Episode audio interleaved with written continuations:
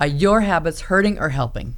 In this episode, you'll learn to identify your blind spots so you don't become stagnant. Hello, and welcome to the Leadership Hustle for executives whose companies are growing fast and need leaders who are ready.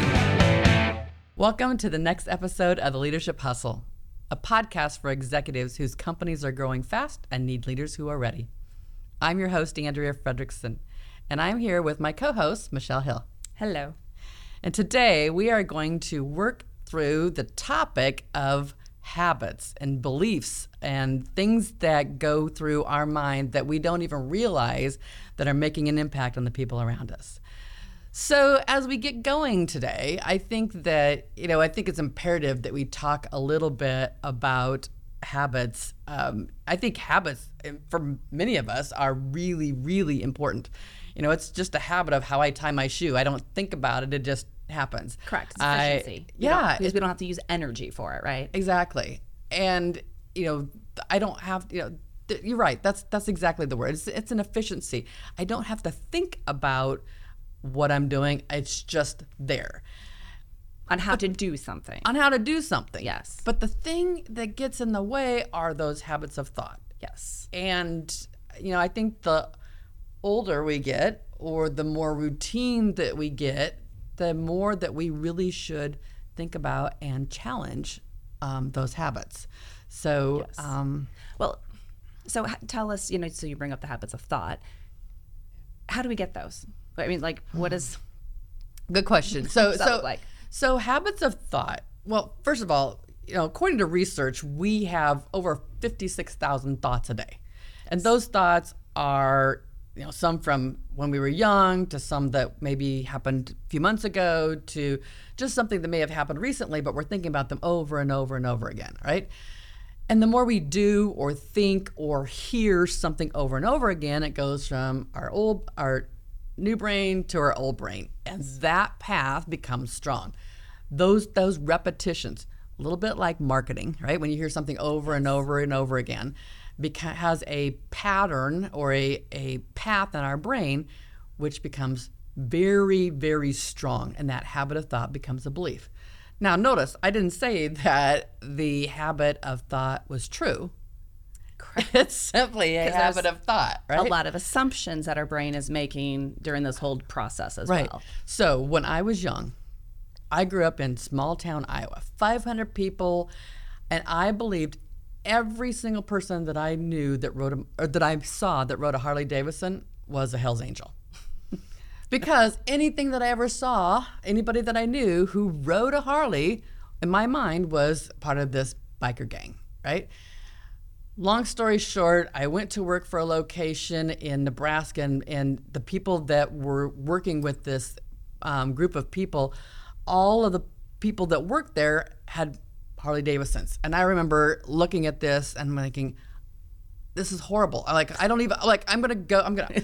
they inter- even interviewed me. They asked me, it's like, so what do you think about this unit that you're going to be working on? And I'm like, am I afraid of the staff or the clients, right? I'm like, I'm not, I was kind of worried about this. And so come to find out, obviously, that not everybody who rides a Harley is, is uh, from a very destructive biker gang. But there are things like that. It's like, why do I believe that? I mean, there's so many stories I could tell you of habits of thought that I had that I no longer believe, right? That, I mean, we all have those things that we, that we believe certain things that are untrue. And so these things that we think about, do over and over again, they become habits of thought. So, uh, well, and, and they're, they may not be true, let's say, um, to everyone, because everyone else is viewing the world through their lenses, right? Right. But it's true to us. If I'm viewing it through my lens, even though I don't have all the facts, I, I still believe it's true. that's the story I have in my head. Correct. And we know that whatever goes on in your head comes out in your actions. Yes. So, you know, there are habits that we have in the workplace. There are habits of thought that we have about people. There are habits of thought related to um, customers. There's habits of thoughts related to departments. Like Right. all these people in one area all fall within this belief. Right. And it's like, really?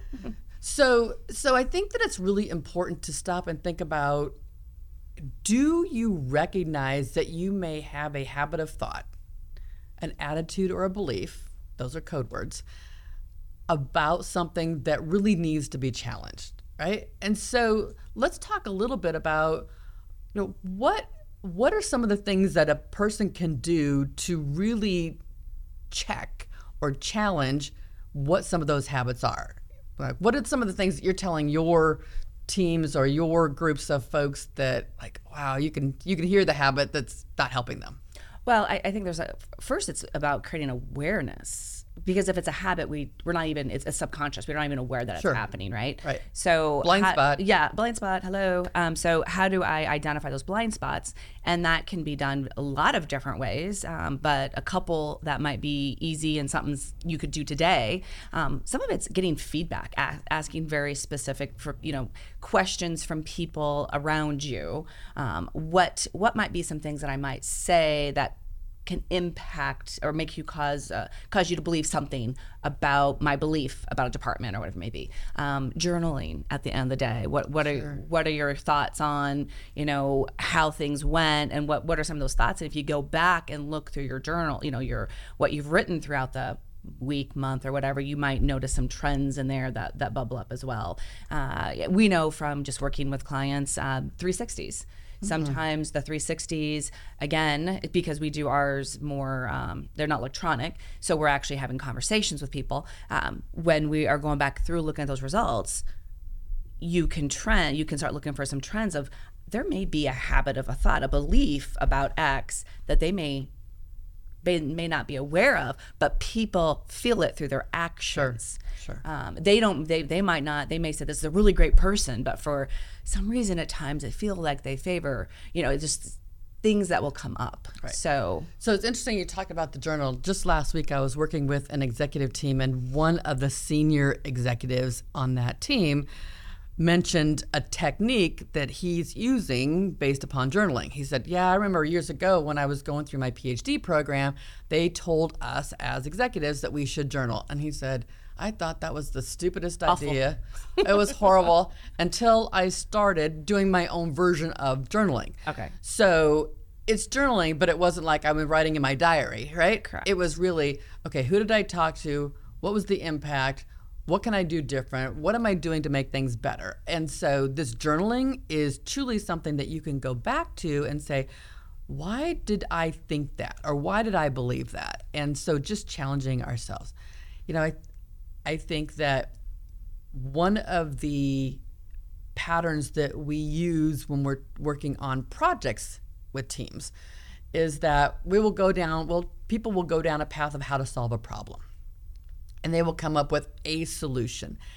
And what the technique is, is to ask, so what if the opposite were true? Some assumption that we've made in, in our in our plan. Well, let's use the same technique on all right, so I think Michelle is, you know, doing, you know, is struggling with a specific area in in her daily routine or her responsibilities. Um, what if I ask myself, you know, the opposite is true. She's not struggling. She's simply doing it differently than I am. Mm-hmm. Like, what would I do differently? What what would I do to challenge how I think? Sometimes I just need to ask myself that question.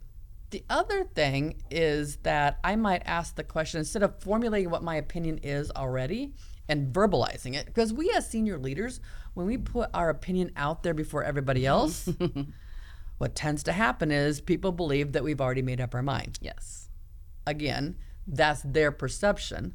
That's not necessarily what we believe, but that's the action they see, the story they're telling themselves. that's a, their belief. that's their belief, and that Right. will impact how they participate. That will impact how they share. And so we need to change our belief in that. I need to explain my belief first so that they know where I'm going. We simply need to say, here's the direction. How would you go about doing it? Or how would you go about solving this issue? Or tell me your ideas.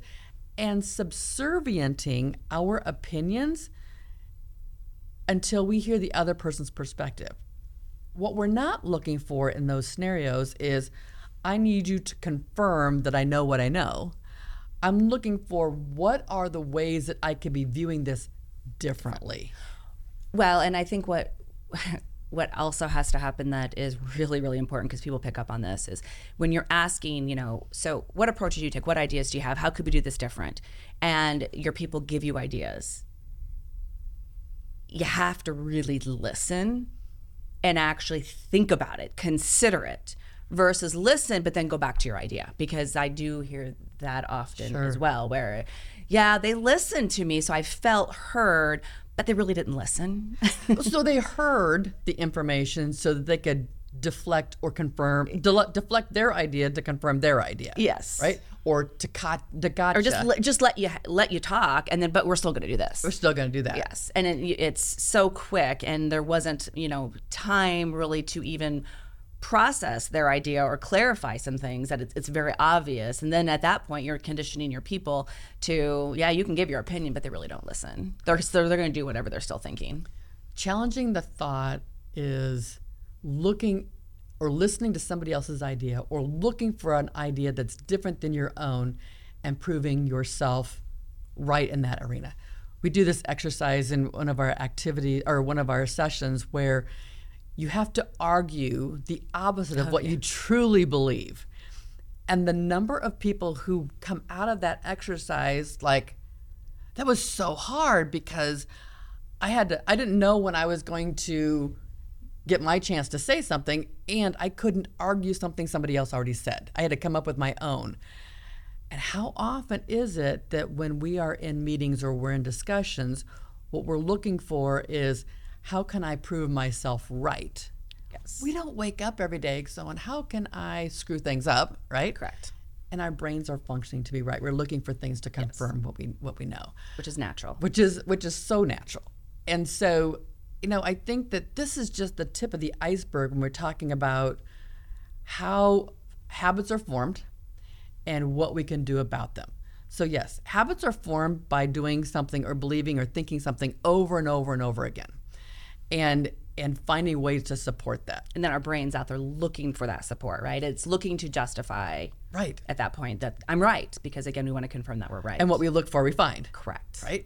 Versus what can I find that is saying something different than what I believe? And consciously asking for those things because when we do that, well, let's say let's let's look at this scenario. If I'm doing it by myself, I might not have enough perspective or enough ideas to bring something forward. But if I bring a team of people together, whether they're all in the, at the same time or individual, and I ask them, shoot holes in this, argue the opposite for me.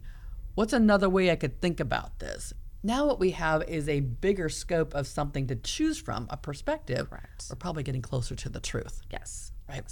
that's the importance of collaboration when working with our team Well, and think about how much more your team is going to appreciate the fact that you haven't already made up your mind, right? Or that you haven't used this habit. This is the way we've done it. How many times do we hear that where we have people say, well, we've always done it that way and there's not another way to do it? We know of different groups of people, um, different sciences where what they're doing is intentionally breaking something and making it better. Well, this is breaking your habit of thought and finding a way to make it better.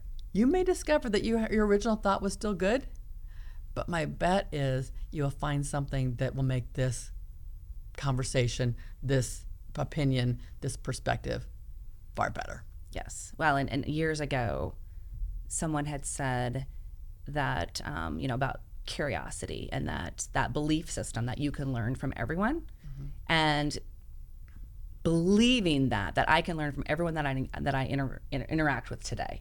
Um, is you start looking for those things, and you start looking for they know something different than me. So curious, why do they believe that? We have different beliefs versus defending my belief system, right? Being open to be curious. I love that curiosity. That's a different story. Sorry. So so let's go back. Tie it up. Understand your beliefs come from habits of thought, thinking things, doing things over and over and over again, but recognizing that there are simple techniques of like asking other people's opinions, um, arguing the opposite, researching things from different perspectives and angles, attending things from a different area of of the world, but just looking at things from different angles and then saying, have I made the right decision or have I made the right decision for now?